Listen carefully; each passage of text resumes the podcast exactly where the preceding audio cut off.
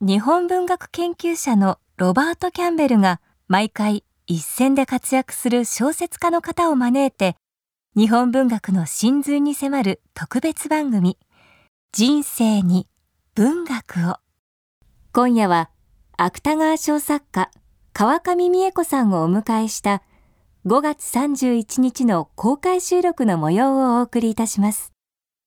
7月11日に刊行される川上さんの長編小説夏物語。この作品に託した思いとは？そして希代の小説家川上美恵子の創作の原点にロバート・キャンベルが迫ります。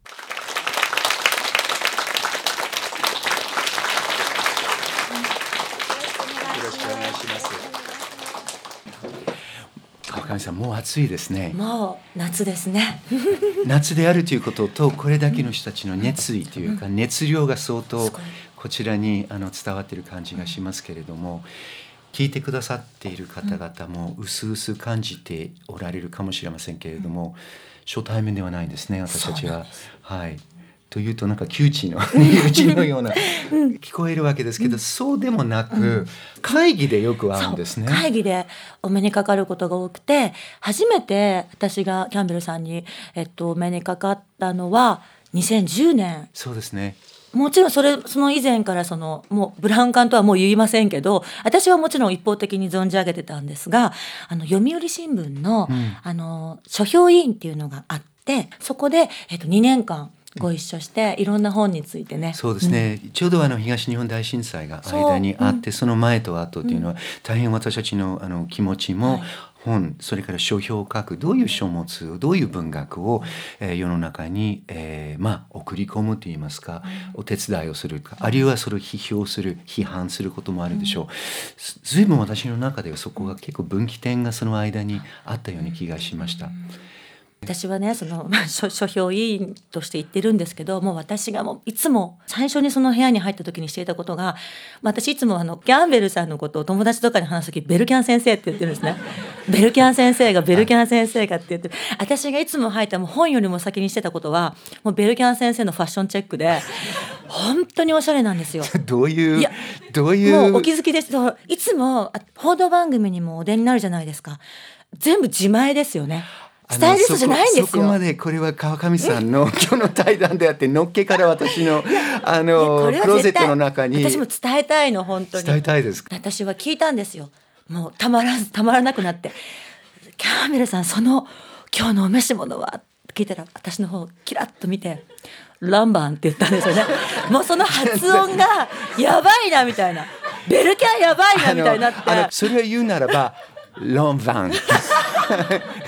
でもそのこと多分私は言ってないと思うけれどもまあでもでもねあの正直にやっぱりいやいやもう聞かれればそれはまあ正直にそれはあの隠すわけにはいかないけれども で本当に会議でしかそう 会議会議会議で。だから今日初めてこういうところでこのふうに割と自由にあの私たちの話今日は川上さんの話だけを聞く、楽しみ。交わすということができるととてもうれ嬉しいあのことなんですね。今日はちなみにジル・サンダー。はい、翻訳ジルサンダー。ジルサンダー。いやいやいや、それは。あの、ファッションの人たちからおじるって呼ばれてるんですね。おじる様で。私はこれ、ね、ルージュっていうね、あの若い子が比較的着る服を。悪かったですね。いや、それ、今日、ちょっと、もうお汁に比べると、もう全然。なんですけど、本当おしゃれなんです、いつも。東京 FM サンデースペシャル。川上美恵子、ロバート・キャンベル。人生に文学を公開収録。川上美恵子。1976年大阪生まれ。2008年父と蘭で芥川賞。2013年愛の夢とかで谷崎潤一郎賞など現代文学を牽引する今最も注目される作家の一人。7月11日に文芸春秋から刊行される夏物語は、結婚、出産を経た芥川賞作家川上美恵子さんが満を持して世に送り出す渾身の長編小説。大阪の下町に生まれ育った夏子は、小説家を目指す38歳。彼女の密かな願いは自分の子供に会いたい。でも相手がいないのにどうしたらいいのか。周囲の人との触れ合いによりこの世に生まれることの意味を考える夏子。パートナーなしの出産を目指す彼女に待ち受けていた出会いとは？7月に長編小説「夏物語を」はい。えー出版されます。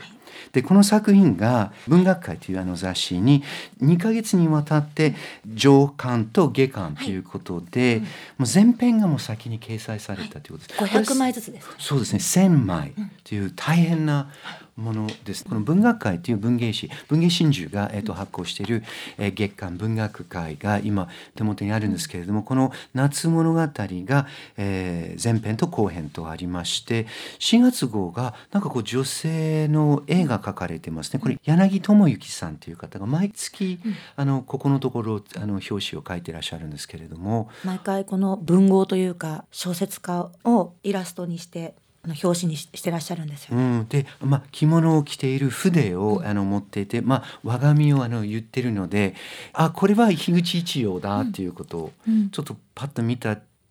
瞬間に、いや川上さんのことを考えてこれを選んだんじゃないかなとちょっと感じたんです。私もすごい嬉しくてあのすぐさま確認したんですね。これは粋なって言ったら「ああはいそうです」みたいな感じ。で、そう結構クールな。でもなんかあの樋口一葉を表紙にしてくださって私樋口一葉すごい好きで竹比べ現代語訳もさせていただく機会をあの数年前にいただいたんですけどあの嬉しかったですね。なんかこう表紙にこれまで樋口一葉をなんと使ったことが登場したことがまだなかったので巡り合わせもあってすごく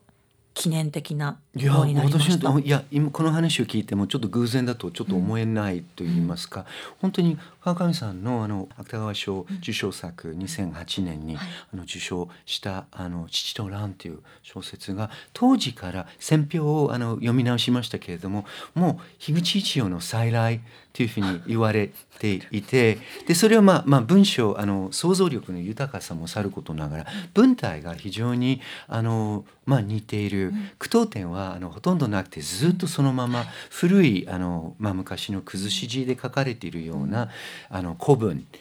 を彷彿とさせる。でもバリバリの大阪弁が あの使われてすごく軽妙で乗せられるようになんかこうミュージカル音楽性がすごくやっぱりこう飛んでること私もあの読んだあの記憶があるんですけれどもその時から樋口一葉と川上さんがなんかこうちょっとペアリングのようなちょっとなんか和食と日本酒といえば ちょっとペアリングのような感じがしてこう伴奏してるような気がするんですね。で池澤夏樹さんの、えーこの日本文学全集の中で数年前に「滝比べ」を現代語訳をなさった私もそれをあの読みました。すごく僕はまあ専門が、えっと、前近代江戸時代から明治の文学なので樋口一葉をこう口語訳するっていうこと僕あまり発想になかったんですね。そもうそのままねもう読めちゃう、る。うん。まあ、読んでて面白いし、その言葉そのものが内容と、もう分けることはできない、あの樋口一葉のあの文体と伝えようとしていることがなんかひ一つだっていう感じがするので口語訳現代語訳ってすごく難しいと思うしワクワクしますよね。楽しかった。すごいなんかあのーずっと読んできたけど本当に一つ一つのその文章にあたって一つ一つ解きほぐしていくような翻訳って初めてだったのですごくね私の中にもなんかね体験として残るんですよね。今回のだから夏物語もその樋口一葉の竹比べを訳したっていう経験はなんかねすごく生かされてる感じがあって。それは言葉のあの表面言葉としてそれは現れるものですか、そそうです。れともリズムかな？リズムとして現れることが多いような気がする。もともとそれは結構あのなんていうかなその合ってたっていうか肌に合ってたっていうこともあるし、そう。うん。それはまあもともとあの、まあ、父と蘭ってこれ今今だから言えるという話かもしれませんけども、みんなやっぱり樋口一葉のその文章とかにはすごく近いという、書いてる時に樋口一葉の文体を読んで意識をして実際にあの作品を発想した書いたということはあったんですか、あったなんかねあの樋口一葉をね読んだ時は自分がだって小説家に、ね、なるとか文章を書くようになるとは全く思ってなかったわけですよね。でも私が原文に出会ったのが、えっと、10代の中頃だったんだけれどもその時はもう全然義語文が読めなかったんです。あのやっぱりその難しくてで下に注釈があるんだけど注釈読むので精一杯でなかなか原文読めなかったそれでね19歳の時にあの作家の松浦理恵子さんがあの現代語訳を発表されたんですね。でその松浦訳っていうのが句読点の数と位置を全く変えずにほとんどそのなんていうのかな一応の気高さみたいなものもそのままにおやりになったとその松浦役竹比べを読んだ時に本当にこれはと思ったんです竹比べ私が原文読めなかった竹比べっていうのはこういうことだったのかと思って私の中で竹比べが2つできたんですねでこの2つを数えきれないぐらいまで読んだ時になんかねそれは自分が小説書くようになるとも思ってなかったけど本当に衝撃だったんだと思うんですよね。でじゃあ自分に何か書くっていう段になった時に自然に出てきたのがだから三つ子の魂じゃないんですけどで女性のことを書こうと思った時にあれは吉原の話じゃないですかそこでやっぱ女の一生とか女の体とか女性の中のヒエラルキーみたいなものをやっているんですよね。でストリートの話であると。で私もどちらかとストリートのことをその父とランではやりたかったのであの本当にそのまま青写真を竹比べから拝借する形でだから登場人物も全部竹比べの主人公にちなんでるんですよね。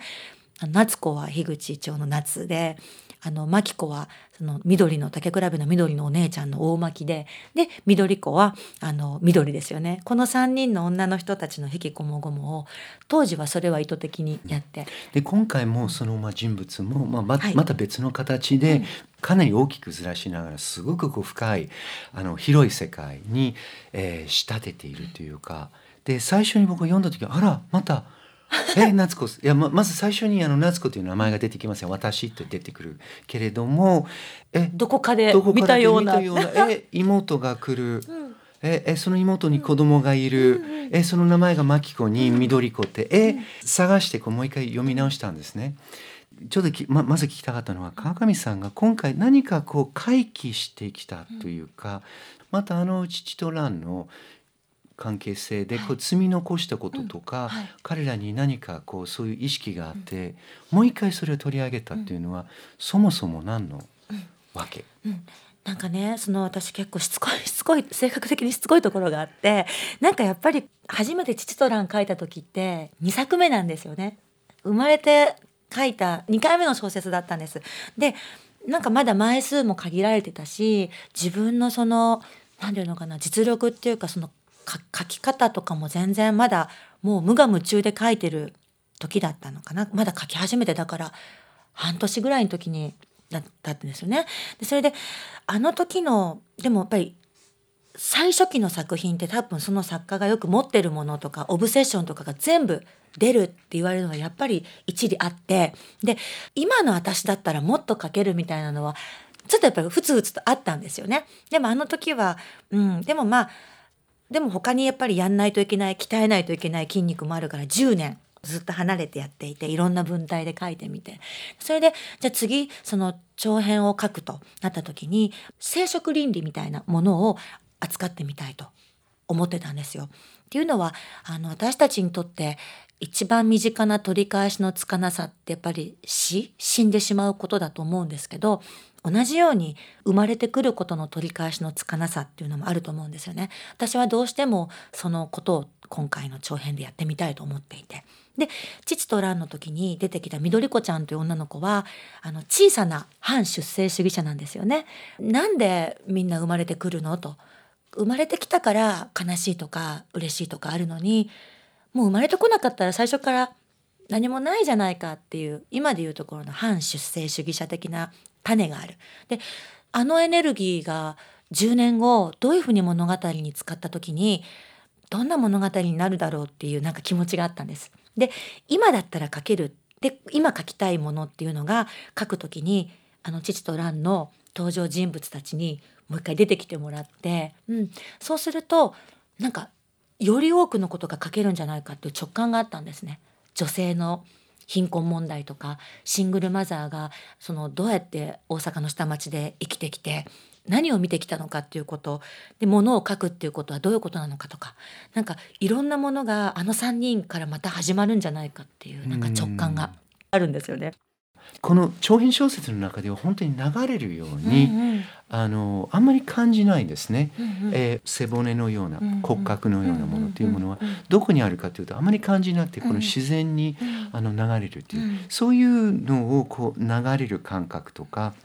ここに外壁があって窓があって、そこに入っていくっていうような、そういうことをこう意識するものなんですか？そうですね。あのやっぱり初めに、まあ、窓窓が出てきて窓の描写から始まるんですよね。窓貧乏と窓の関係について話をするところ。で最後やっぱりその、まあ、窓っていうのはじゃあどういうイメージがあるのかっていうとやっぱりそこからは出入りがやっぱりできないもので、えっと、中から外をまあ見るものですよね。でこう隔たりがあると。で扉っていうのはやっぱり主体性を持って出入りできる。でこの話はやっぱり窓から扉に向かう話だなっていうのはやっぱり思っていて、うん、そうしてやっぱり印象的な部分であの観覧車が出てくるんですけど観覧車でなければならなかった理由っていうのはやっぱりもう明確で世界で一つだけなんですよね。窓と扉が一緒にある場所って。だから本当にそこでこれまでのいわゆるあの男女関係でもない2人が、えっと、まだ見知らぬあの誰かに会うためのだから本当にいわゆる新しい家族の形であるのか新しい人間関係であるのかということも私はこの小説書くことで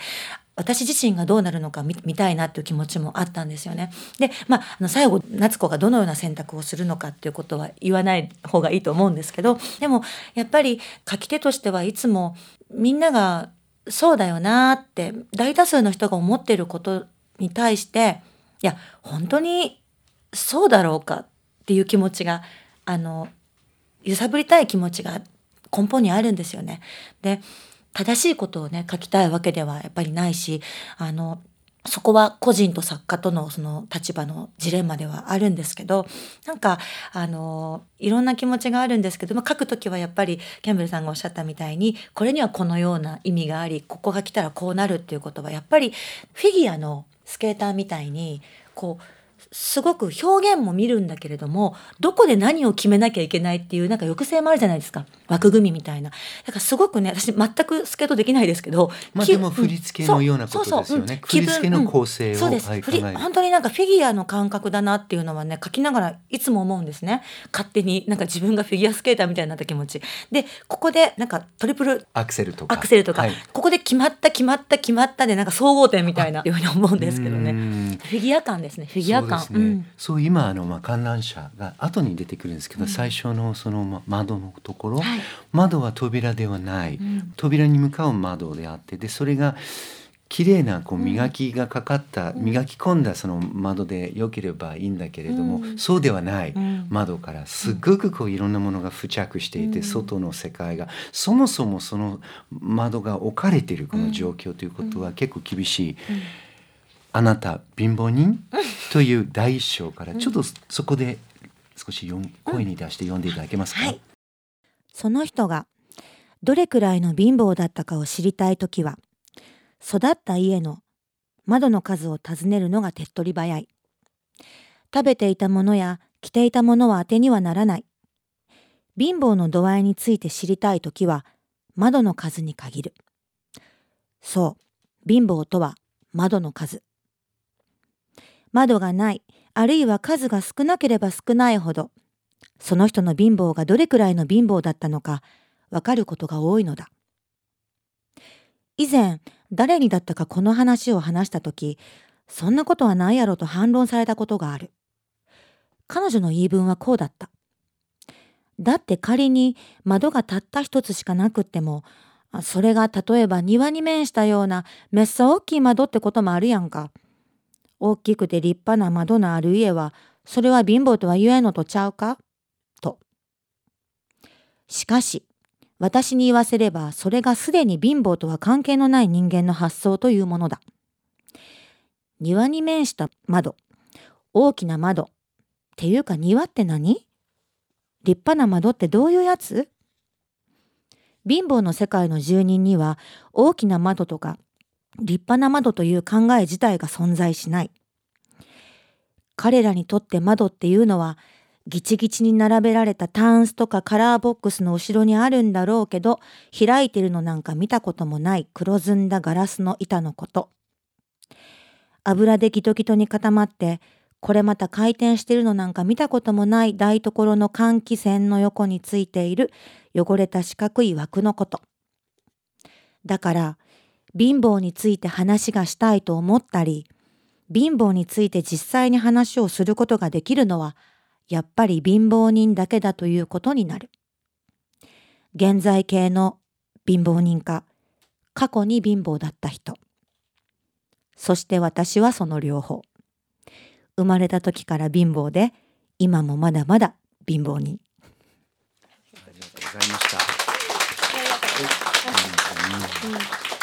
これはあのもう本当に夏子の、うん、あのまあ彼女はあの物を書いているので、うん、えー、自分のまあ字の声っていうことも、うん、あの入ってるしあの非常に何ていうか論理的に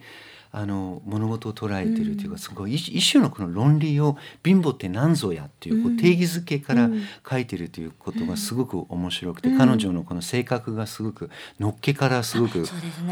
れてる感じはするんですけれども、すごくやっぱりこう小説の小説特本のような あの最初読んでてねおおこれおなんか始まったなって感じ。始まった。始ま長編始まったなみたいな感じの、はい、そうドンスがこうドンスがこう上がっていて。あの小説の世界に入っていくぞっていう。ね、あのくぞみたいなみんな用意はいいみたいな感じの。冒頭になってたらいいなって思う。そうですよね。そういうあのすごくこう客観的な客観描写というのかな、うん、そのその世界をすごくこう、うん、えっ、とどこかということではなくて、世の中でこうだねっていうことを最初に言って、でそこでギュッとカメラのこの角度をこう絞っていて、で自分にそれを振り返りというこうすごくこう小説の物語の世界にすっと私たちはまあ滑っていくあの感じをするんですけれども。途中でまあ彼女が暑い夏に、えー、マキコと緑子、えー、自分のまあ兄弟とその子供がやってくるわけだけれども緑子が言葉が話せるけれども、お母さんにはそれ言わない。家族と一緒にいるとうんうんとかって言ったり仕草で表現をしたり筆談をしてるんですね。でこの小説の中にこの緑子の言葉をそのまま小説の中に、あのインサートしてるんですね。挿入してるんです、ね、挿入してるんですね。それは最後にそのあの緑子が書くことが好きなやっぱり女の子でなんかその書き溜めてるんですよね。それはまあ最後にその夏子が一部の最後でそのノートを勝手に見るんですね。そういうことでまあ成立はするんですけどこう本当に覗き見してるような感覚で途中途中に入れてるんですね。で彼女が、えっとまあ、一つはあの自分のお母さんとのこの具合ということが、うん、まあ、思春期に入ってて、これよくあることで一種の反抗期という部分もあるかもしれませんけど、うん、自分の中での体の感覚、変化ということにとても強い違和感を覚えているんですね。でそれはでもその自分のこの年齢では分析をすることはできなくて、うん、冒頭のねこの窓の話のように、うん、きれいにそれを説明をすることができなくていろんなこう記憶としてこういうことがあった。でそれを私たち読者としてそれを引き受けてあそうか緑子ってこういうところで苦しんでる頑張ってるっていうの、うん、一つもう一つあの朗読していただけますか？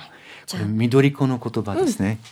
じゃあこれはあれですね。あの緑子のじゃあロボコンのねところをちょっと読みたい、はい、ちょっとこう、うん、あの良かった時代かもしれない、お母さんに連れられて、そうですね。あのロボコン遊びをする。緑子は結構ねあのおキャンな子でね なんかそうあのじゃあここ呼びますね。今日はお母さんに頼まれて水の屋に行った。帰ろうと思ったけどそのまま地下に降りてみたお母さんに時々連れてきてもらって遊んでたのがまだそのままあって懐かしかった。ロボコン。まだロボコンがあってさ、ロボコンめっちゃ大きかったのに久しぶりに見たらすごい小さく感じられてびっくりした。ずっと昔に私がロボコンに入って運転してお金入れたらブーンって言って動くねんけど目のところが小さい窓になってて私はそこからお母さんを見てたけどあっちからは目のところは黒く見えるから私の顔は見えへんねん。それがすごい不思議やったことを思い出す。今、お母さんにはロボコンしか見えてへんねん。あっちからはロボコンやねんな。でも中身はほんまは私が入ってる。その日は一日不思議な感じがしてたのを覚えてる。私の手は動く。足も動く。動かし方なんか分かってへんのに、いろんなところが動かせんのは不思議。私はいつの間にか知らん間に私の体の中におって何かおってその体は私の知らんところでどんどんどんどん変わってゆく。こんなことをどうでもいいことやとも思いたい。どんどん変わる。それが暗い。その暗さがどんどん目に溜まっていって目を開けていたくない。開けていたくないから開けられないになるのが怖い。目が苦しい。緑子。やっぱりあれですね。大阪弁の方がやっぱり朗読上手 上手ですねまあ自分で言うのもあれだけど、はいやっぱりあ私は大阪弁の人間なんですね。うん。じゃあ今からちょっと大阪弁で。すいません。ちょっとお商売をしたいんだけどこれできないので 申し訳ないんですけれども。ただ僕はね今、まあ、読み直してもうん。川上さんのその言葉で声で聞いてもやっぱり鳥肌が立つんですよ。この場面。これ自体がなんか小編小説というかうん棚心小説みたいに読んでて三分詞にも感じるんですね。うん。特に最後の方で彼女にももうわからない開けていたくないから開けられないになるのが怖い。うん。目が苦しいっていう、でその目っていうのはその目だけが見えてて、お母さんはそれは目が見えるかもしれないんだけど自分の体自体がロボコンみたいに広角みたいになっていて、でそれがなんかこう音を立てて自分は分からないけどどんどん変わっていくっていうすごくこうなんか重箱の中にまた彼女のこう体が柔らかいものが中にあって痛い目が苦しいっていうことに最初にこうロボコンってポンとロボコンって出てくる時にもう多分みんなびっくりすると思うんですね。ロボコンって何だったっけっていう、そうでも思い出す。私ちょっとロロボコン何かよく分かってないところ。でもなんか赤っぽい感じのねでもロボコンなんかねこれはここの緑子のこの感じっていうのはなんか私のね子供の時のちょっと体験を借りてるんですよね。あどういうことですか、やっぱり私がそういうことに結構こだわる子供だったんですよ。ものすごいネガティブというか 子供の時からこう太ももとか触ると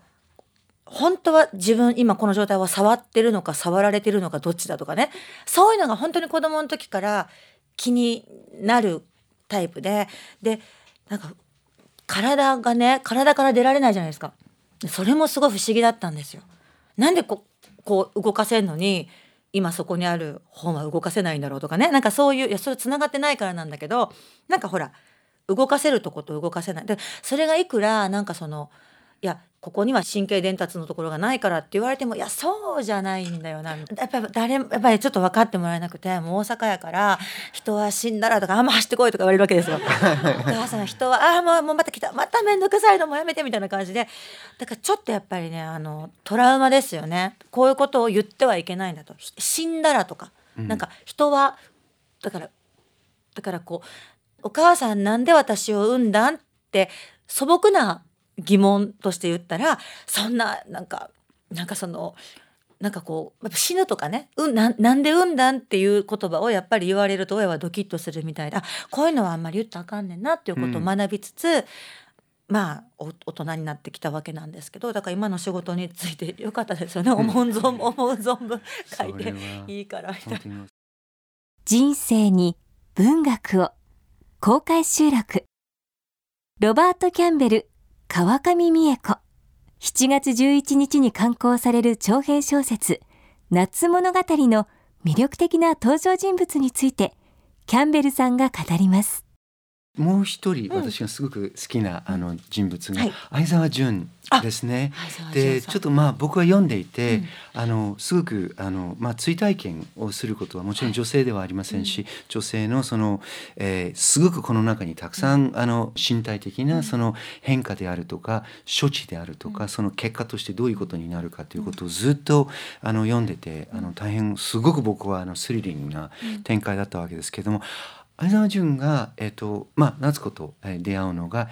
AID という AID という非配偶者人工授精、まあ、によって子供を作るっていう、あのことがあるわけですね。でそれをその人たちに関心を持っている人たちがこう集まって、でそこで、えっと、出会うわけですけれど、彼はそのようにして生まれた生まれた。あのですから者なんですね。当事者ですね、あの精子を提供した人、自分の実の父親を知らない、うん。でそのえー関心であったり、まあ、渇きに近いうん。興味であったり、求めたいということがすごく募っているっ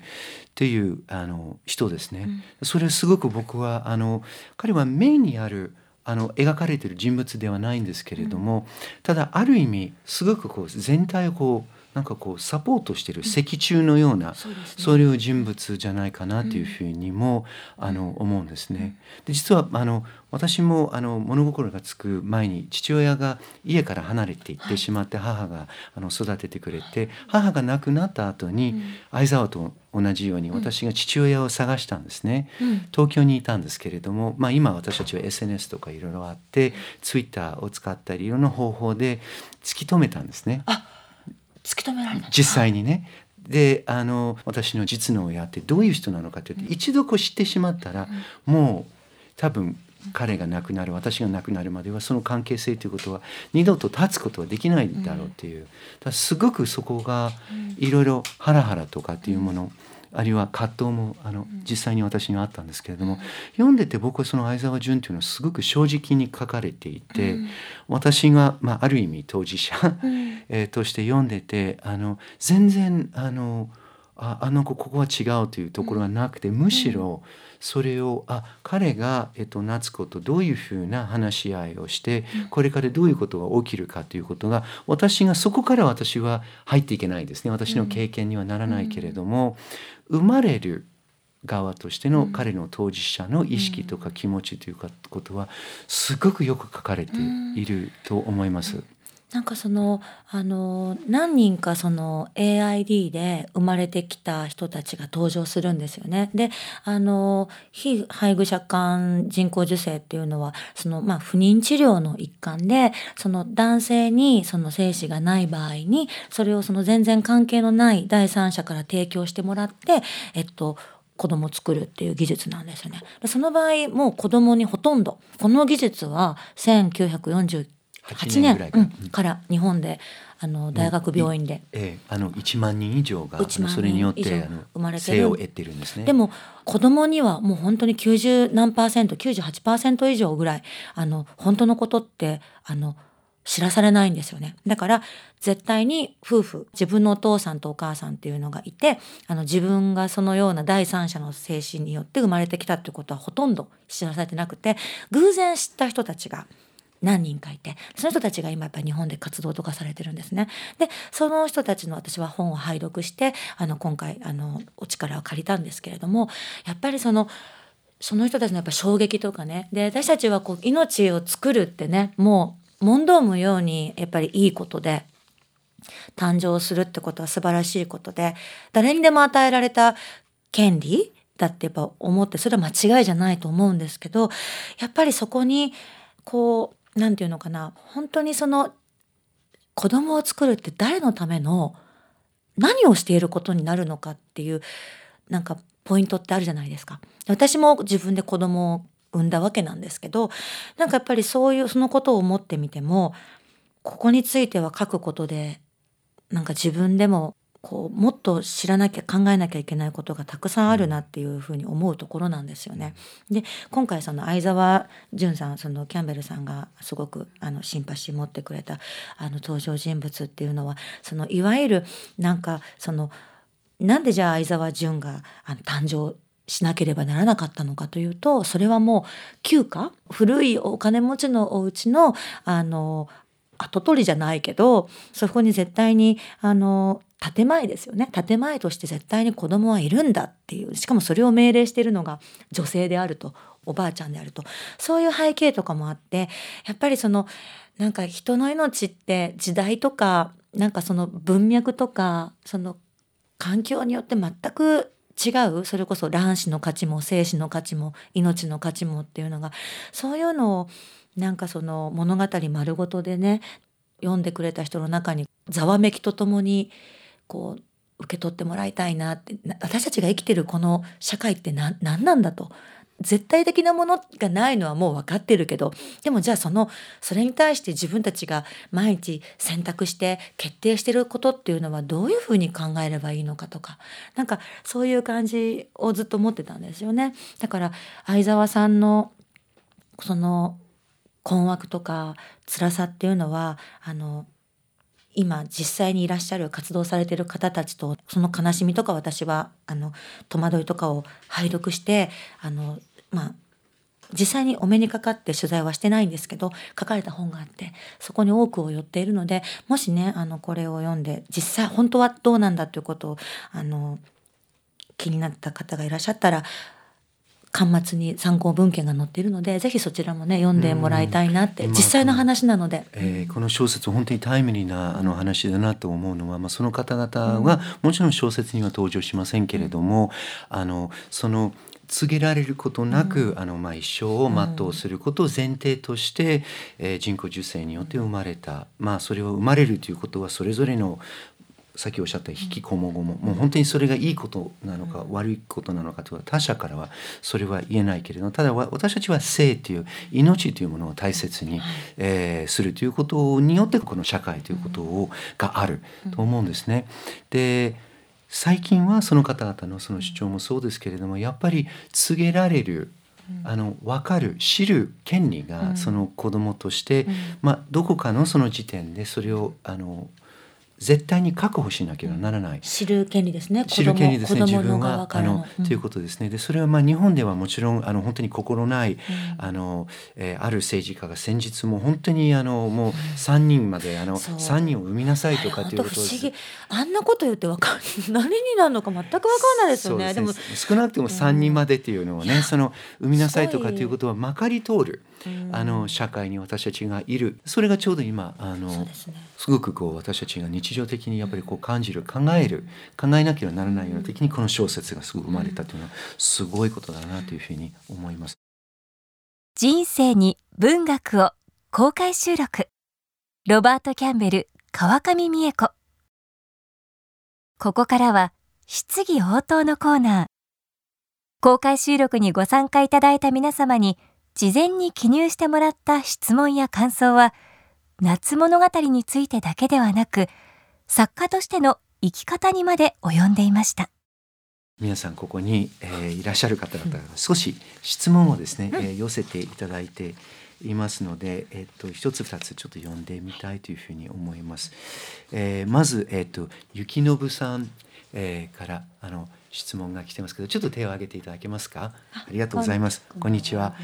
えっ、と、えー、川上さんに聞きたいことはありますか、はい、という質問ですけれども、うん、小説書くということは、自分の心の内をさらけ出すことだと個人的に感じています、うん、川上さんは恥ずかしいと感じることはありますか、あ小説を書きながらですか？あ小説を書きながら恥ずかしいと思うことはあまりないですね。うん、なんかなんかこうもちろん基本的になんかそのあの書くこととか自分のなんか存在というかなんか結局なんかこうなんていうのかな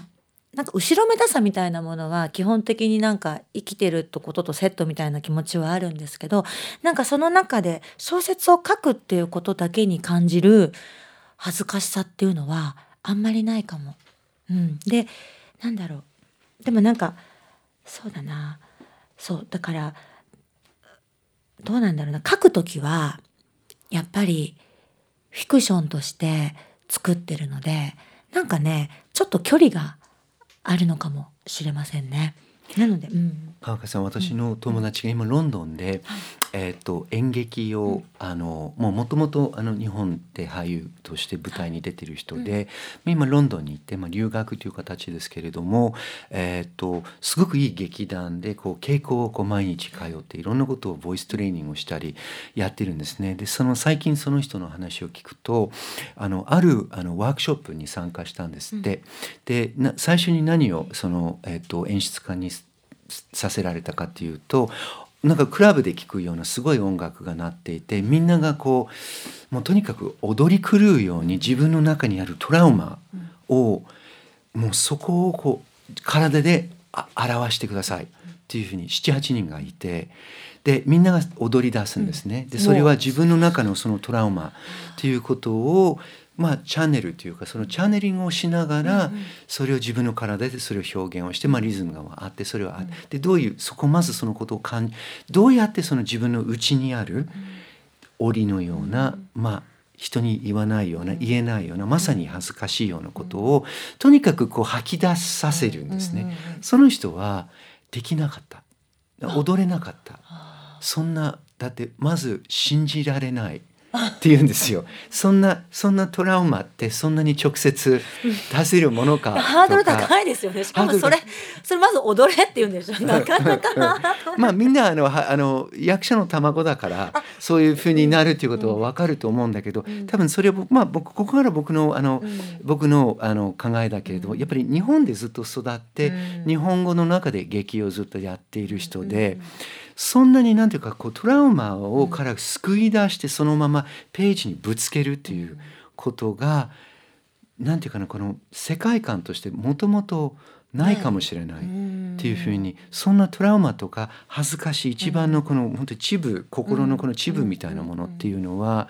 そんなになんていうかなこうこれだっていうこうラベルをこうつけてこれですっていうふうにそもそもなってない、うん、あの善と悪とかいろんなことがまあ多分違いはあの文化的にあるかもしれませんけどもすごく面白かったんですよ、彼の話を聞いてて。そっか。でもなんか踊る時にどうなんでしょうね役者ってまあ体の身体のプロじゃないですか。その時にじゃあもうお前たちの君たちの心のトラウマを今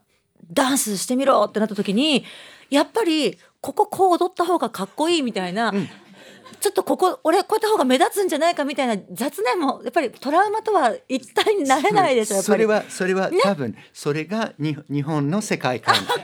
じゃないかなというふうに僕は思ってて僕はいや、うん、心にその模様が、うん、あのあるわけないだろうっていう。まあ僕もそれは感じるんですね、うん。うん、心ってそんなに綺麗にその形その形って作っちゃってる、うんうんうん、自分をこう後ろ、ね、そう後ろからこう自分を見ながらメタが入っててやるに違いないからもうやめたって最初からなることすごく僕は、うん、うんうんうんってなったんだけど、だからなんかこう誰よりもすごいトラウマを表現しなきゃと思っちゃう。勝つ勝つその人が勝つみたいなね、でも違うのかな。ほそですごい。でかかみさんの話に戻したいんだけど、そうすると今のあの雪信さんの話にちょっと質問に戻りますけれど。私年書き始めた年齢もあるかもしれません。えっと私その音楽もやったりそのなんか思春期とかになんかもっとこうじ、ま、なんていうかなメタとかがない時に小説を書いてたら多分ここにはいなかった気がする。もう形にならそれこそ誰にもなんだこれっていうのになって一通りが全部終わってなんかちゃんと人に聞いてもらう読んでもらうためにはっていう気持ちでもう一回なんか書き始めた。30とかですよね私、うん、31とかで小説書いてるから多分年齢も良かったのかもしれない。若い時だってもう若い時に SNS とかと終わってる人間ですよねもうさらけさらけ出しすぎてもうもう燃え尽きてるみたいなそんなだから時代もありましたねって感じです。あうん、それやっぱ面白いですね。年齢もあると思います。はい。もう一つあの行きましょう。レイさん。ありがとうございます。こんにちは。こんにちは。はい、ありがとうございます。えっ、ー、と鏡さんにこういうことをあの聞きたいそうです。作品を書くとき、どのように言葉を選ばれるのですか、それは、えっと、小説によって、えっと、言葉はどういう形のなんか言葉で例えばなんか人例えばなんか嬉しい感情登場人物が嬉しさを感じてる時にそのまま嬉しいっってあんまり書かないんですよね小説家って。なんか他の描写とかに助けてもらう。例えばすごい悲しい気持ちで悲しい気持ちを書きたいんだけど悲しいとか直接泣いてる描写っていうのは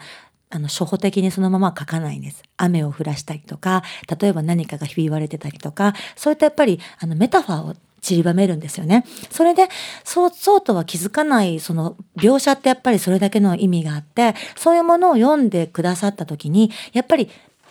塊として残るんですね。その時主人公がどういう気持ちだったのか直接には書かない。情景描写ですよね。そういうふうにやっていくのが基本的にあるんだけどなんかでもその小説小説に出てくる主人公とか語り手の性格もあるじゃないですか。だからねどういうどういった言葉を選んでいくかっていうことはすごくなんか大事な質問でなんかねその時その時の小説によって違うんですよね。うん、でもなんかでもなんかね気をつけてることは漢字を私たち使うから漢字見た時にパッて意味って分かっちゃうじゃないですか。でも音として本当は頭にすんなり入ってこないのに漢字だからバーッと使っちゃうんだけどそれはできるだけ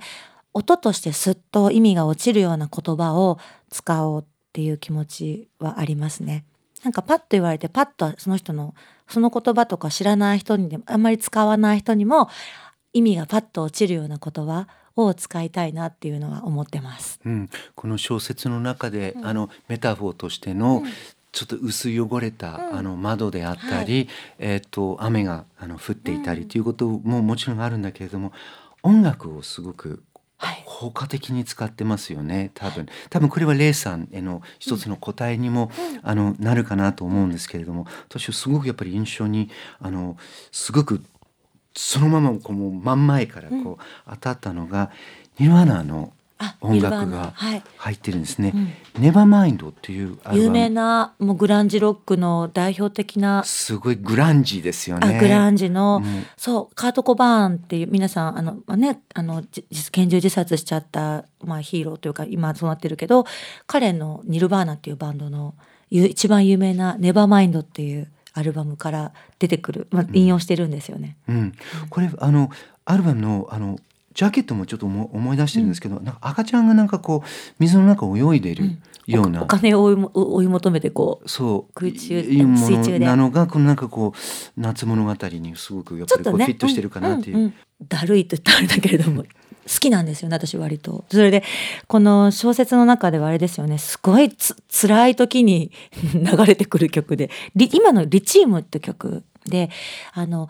あの頭の中で友達に会ったから今日は幸せっていう歌詞があってそれをショーのタイトルにも使わせてもらってるんですね。これは夏子がそのショーの中であのまあちょっとキーパーソン的な人に会うっていう、うん、ところから来てるんですけどそうなんかそういう感じで音楽も使わせてもらって。あると、うん、それをあの再生頭の中で再生することができる人がいるとすると、もうそれ色とか、透明度とか、そういうものと同じようにあこのトーンが、あのこういうこの辺りがこうだっていうことをすごくあの効果的に使えるわけですよね。で言葉もこうか固有名詞もそうだし、まあ、歌詞をちょっとそこからこうかすめて埋め込むとかっていうことはあの悲しいとかっていうような、あのことはなりますよね。レイさんどうですか？今の話を聞いて、あのもう少しこうこの辺りのことを聞きたいとかあるいはまあ川上さんの話を、えっと、聞いて感想はどんなことでしょうか？ちょっとお聞きしたいと思います。なんか私が前に本で読んだ時になんか自分の気持ちとかがモヤモヤしてたらそれはなんかすっきりしないんだけどその気持ちが言葉になった時にその少し成長できるっていうか心が整理できてでなんか次のステップに進めるみたいのが書いてあってでなんかその言葉の選び方っていうのに今興味があって、うん、でなんか音楽とかも最近ちょっとジャンルが広がってきてて中学に入って広がってでなんか音楽っていうのを頭の中とかその心の中であの再生できるような人になれたらいいなって思いました。もうこんな方ばっかりだと。いやいやいやいやいや。なんか文文学の未来は明るいかなと思えるのに、えー、レイさんあのもし差し支えなければ今あの何歳？いらっしゃいますか？14歳です。14歳ですね。じゃあ中中学生ですね。ほうほうあのじ自分でこう何かこうノートに何かこう文章を書いたり絵を描いたり何かその何かをこう感じた時に表現をする方法ってありますか？なんか文章って言っていいのかわかんないんですけど日記とかをちょっとつけるようにしててなんか前に学校に別の作家さんが来てくださったんですけどその時にやっぱり文章をなんかインプットしてるだけじゃなくてその感じたことをアウトプットできるようになりましょうみたいのを聞いてですごいそれもちょっと感銘を受けてでそれから日記をつけるようにしてます。うん面白い。うはい。んいやすごくあの全然あの次元の違う話だけど僕は日本語を、えっと、英語だけがあのでき、まあ、日本語ができないじ年数が長かったんですね私が二十歳ぐらいまで。でそこからこう少しずつ外国語として日本語を、まあ、学び始めてで一つまた一つこう扉をこう開いていろんな人と話ができるようになっていくわけですね。でもじゃああの僕が学んだ日本語で十分に喧嘩をしたり行為をしたりいろんなことがじゃあできるかというとそんなにこうすぐにできないわけですね。コミュニケーションはできるんだけれども、うんこの深いところっていうか本当にあの本当にその時のじ自分の思いをうんうんとっさに、今でもですか？うん、じゃなくてその時のと話ですよね当時ですね。うんうんでそれはどういうふうにそこがちょっと一つこうなんていうかなこうそこからこう先へこう深いところに入れたかっていうと、うんそれはやっぱり読んでたくさん文章を読んでで自分も書く。うん。だから今レイレイさんは今10 13歳？14歳失礼しました。14歳ですけど僕は二十歳くらいの時に日本語という外国語に出会って学んでいて、まあ、まずこうなんか口喧嘩ができない悔しいんですよ、これ負けてしまうんですね、うん。まあ、今でも、えー決して強くない。誰も信じない。いやいやあの強くないんですがあのそこって結構なんていうかなこの文法書をこういくらこうなんか正しい日本語を使っても喧嘩に勝つとかっていうことは全然違うことなんですよ。でそれは僕はいろんな人の文章を読んでで自分も文章をこう書くことによって本当に翌日からこう言葉がこうもっとこうグッとこうん。う深い自分の思いと自分と言葉のこの距離がこう縮んだっていうことすごく記憶があるから。うん。今あのおっしゃってることって僕その何十年ぶりに今覚え出してるうん。思い出してるんですけれどもそうだなというふうに思うんですね。出力もしないといけないんですね。で書くということはすごくやっぱりオーラルというか自分の話すとかあの聞き取るとかっていうのはすごく僕は直結しているようなことは自分の経験からもあるので面白い。なんか書く人ってなんか自分が将来物書きになりたいとかなりたくないとかあんまり考える前から度外視でか書き殴書き殴りますよね。チラシの裏とか。なんかモスバーガーの紙な紙ナプキンのところになんかやっぱりなんかみんな書いてるなんかなんかもうでも今 SNS があるからみんなツイッターに書いちゃうのかな？わかんないんだけどなんかでもね私は思うのはなんか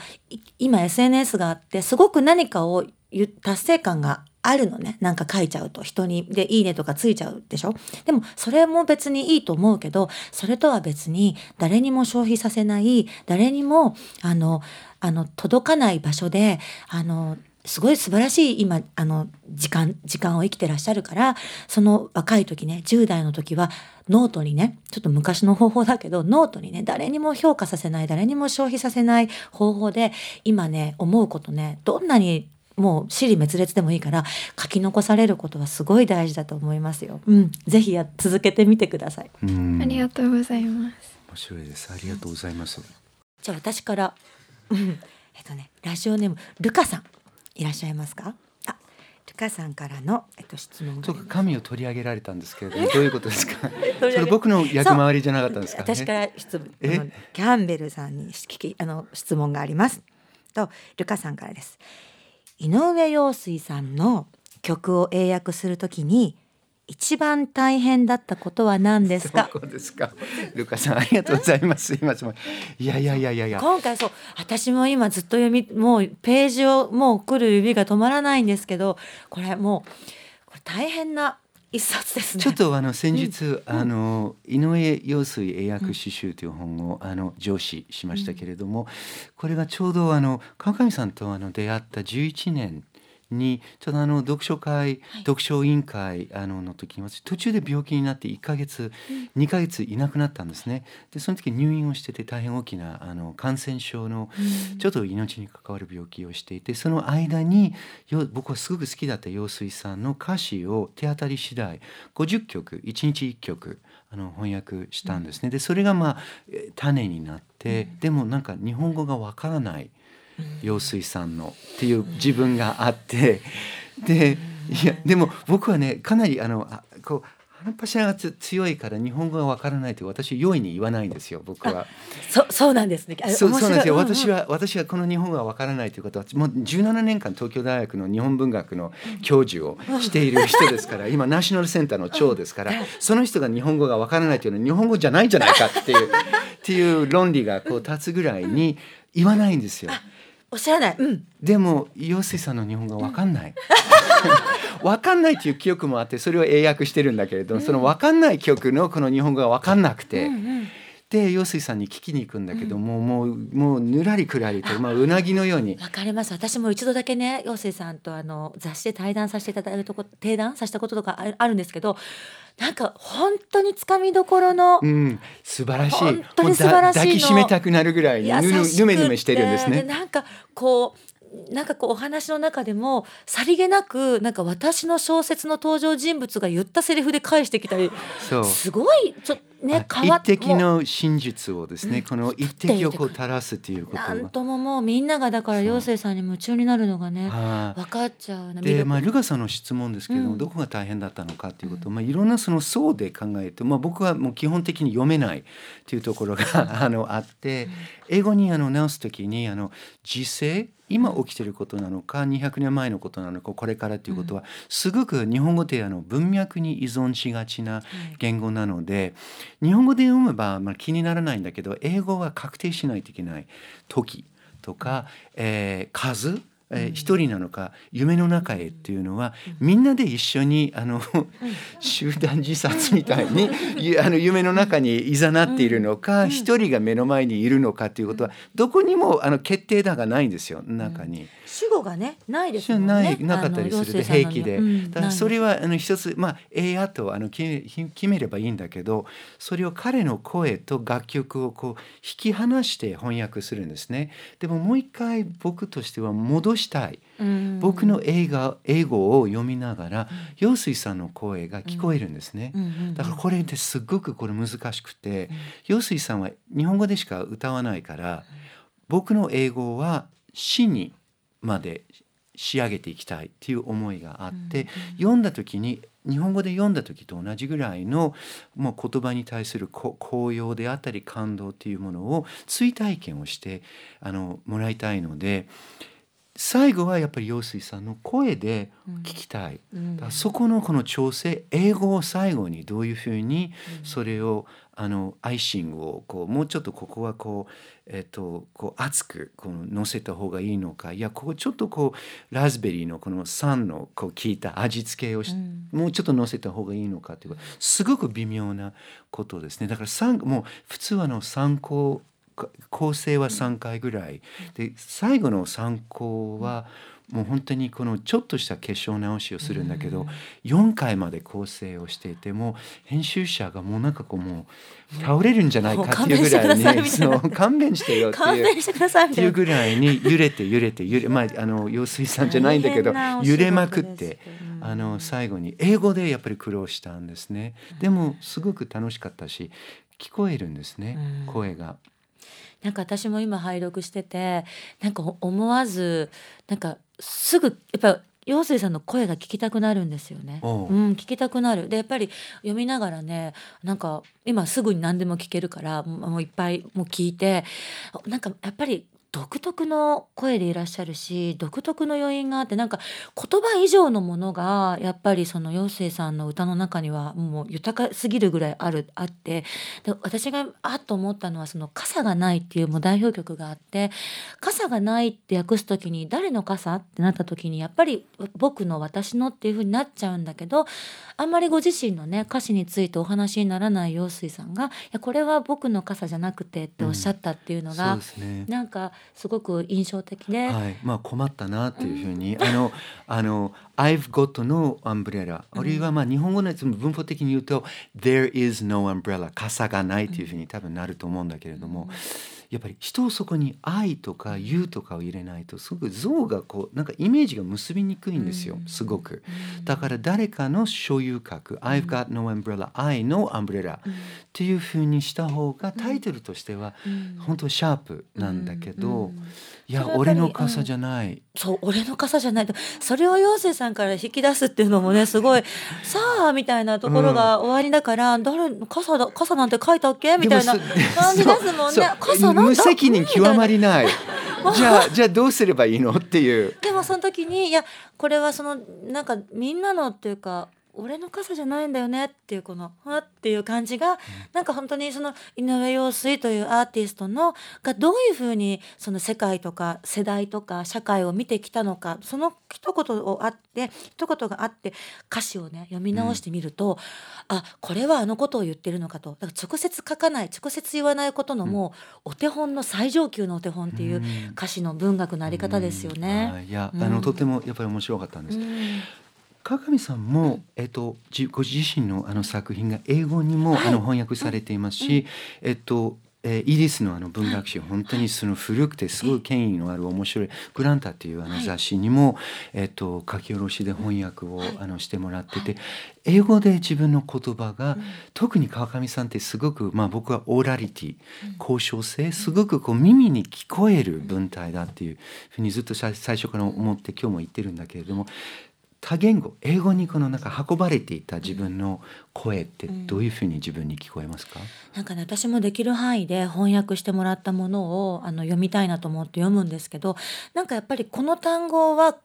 もうき勘どころですよねここだけはっていうところはあのディスカッションはできるんですけど全体のチューニングっていうのはもう私にはわからない部分があるんですよね。でもやっぱりそこは翻訳者を信じてなんかだからこう直接文のやり取りをするというよりはこのここ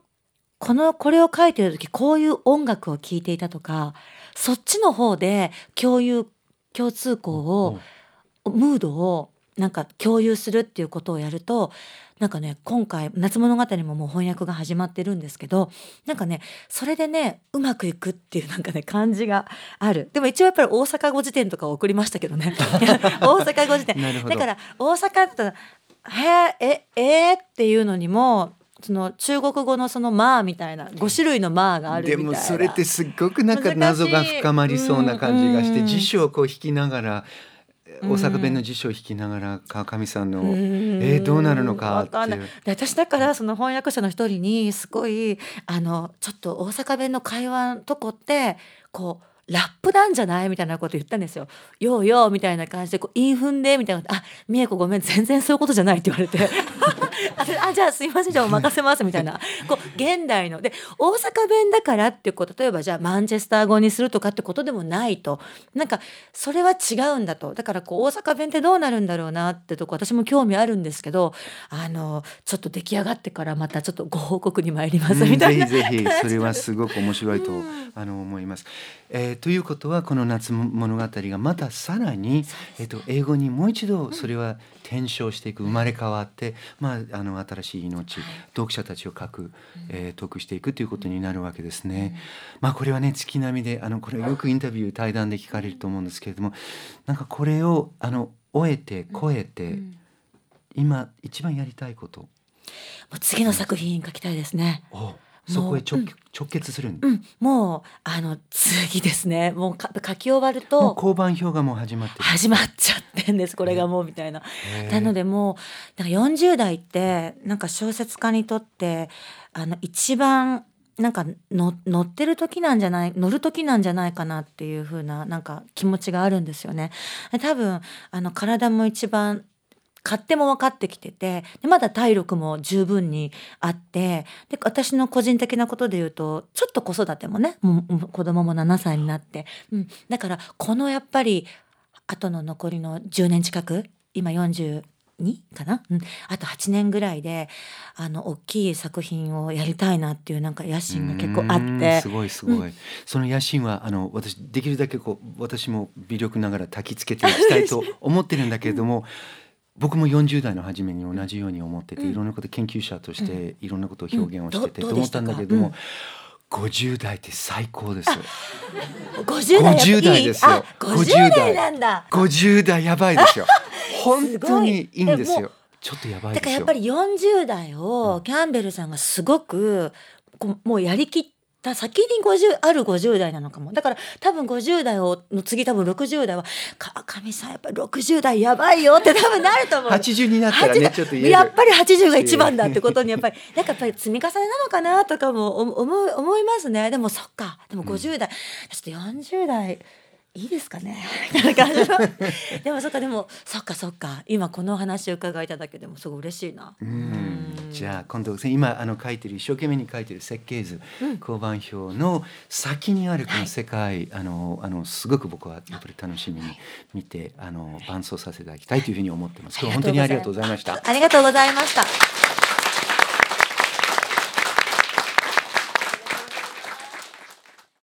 東京 FM サンデースペシャル。川上美恵子ロバート・キャンベル。人生に文学を。公開収録。ご案内は小賀良子でした。